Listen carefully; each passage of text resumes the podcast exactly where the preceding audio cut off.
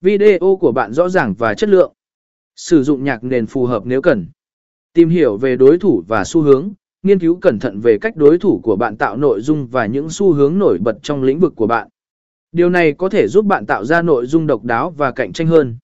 Sử dụng gợi ý từ Instagram. Instagram cung cấp nhiều gợi ý về âm thanh, hiệu ứng và thậm chí là ý tưởng cho nội dung.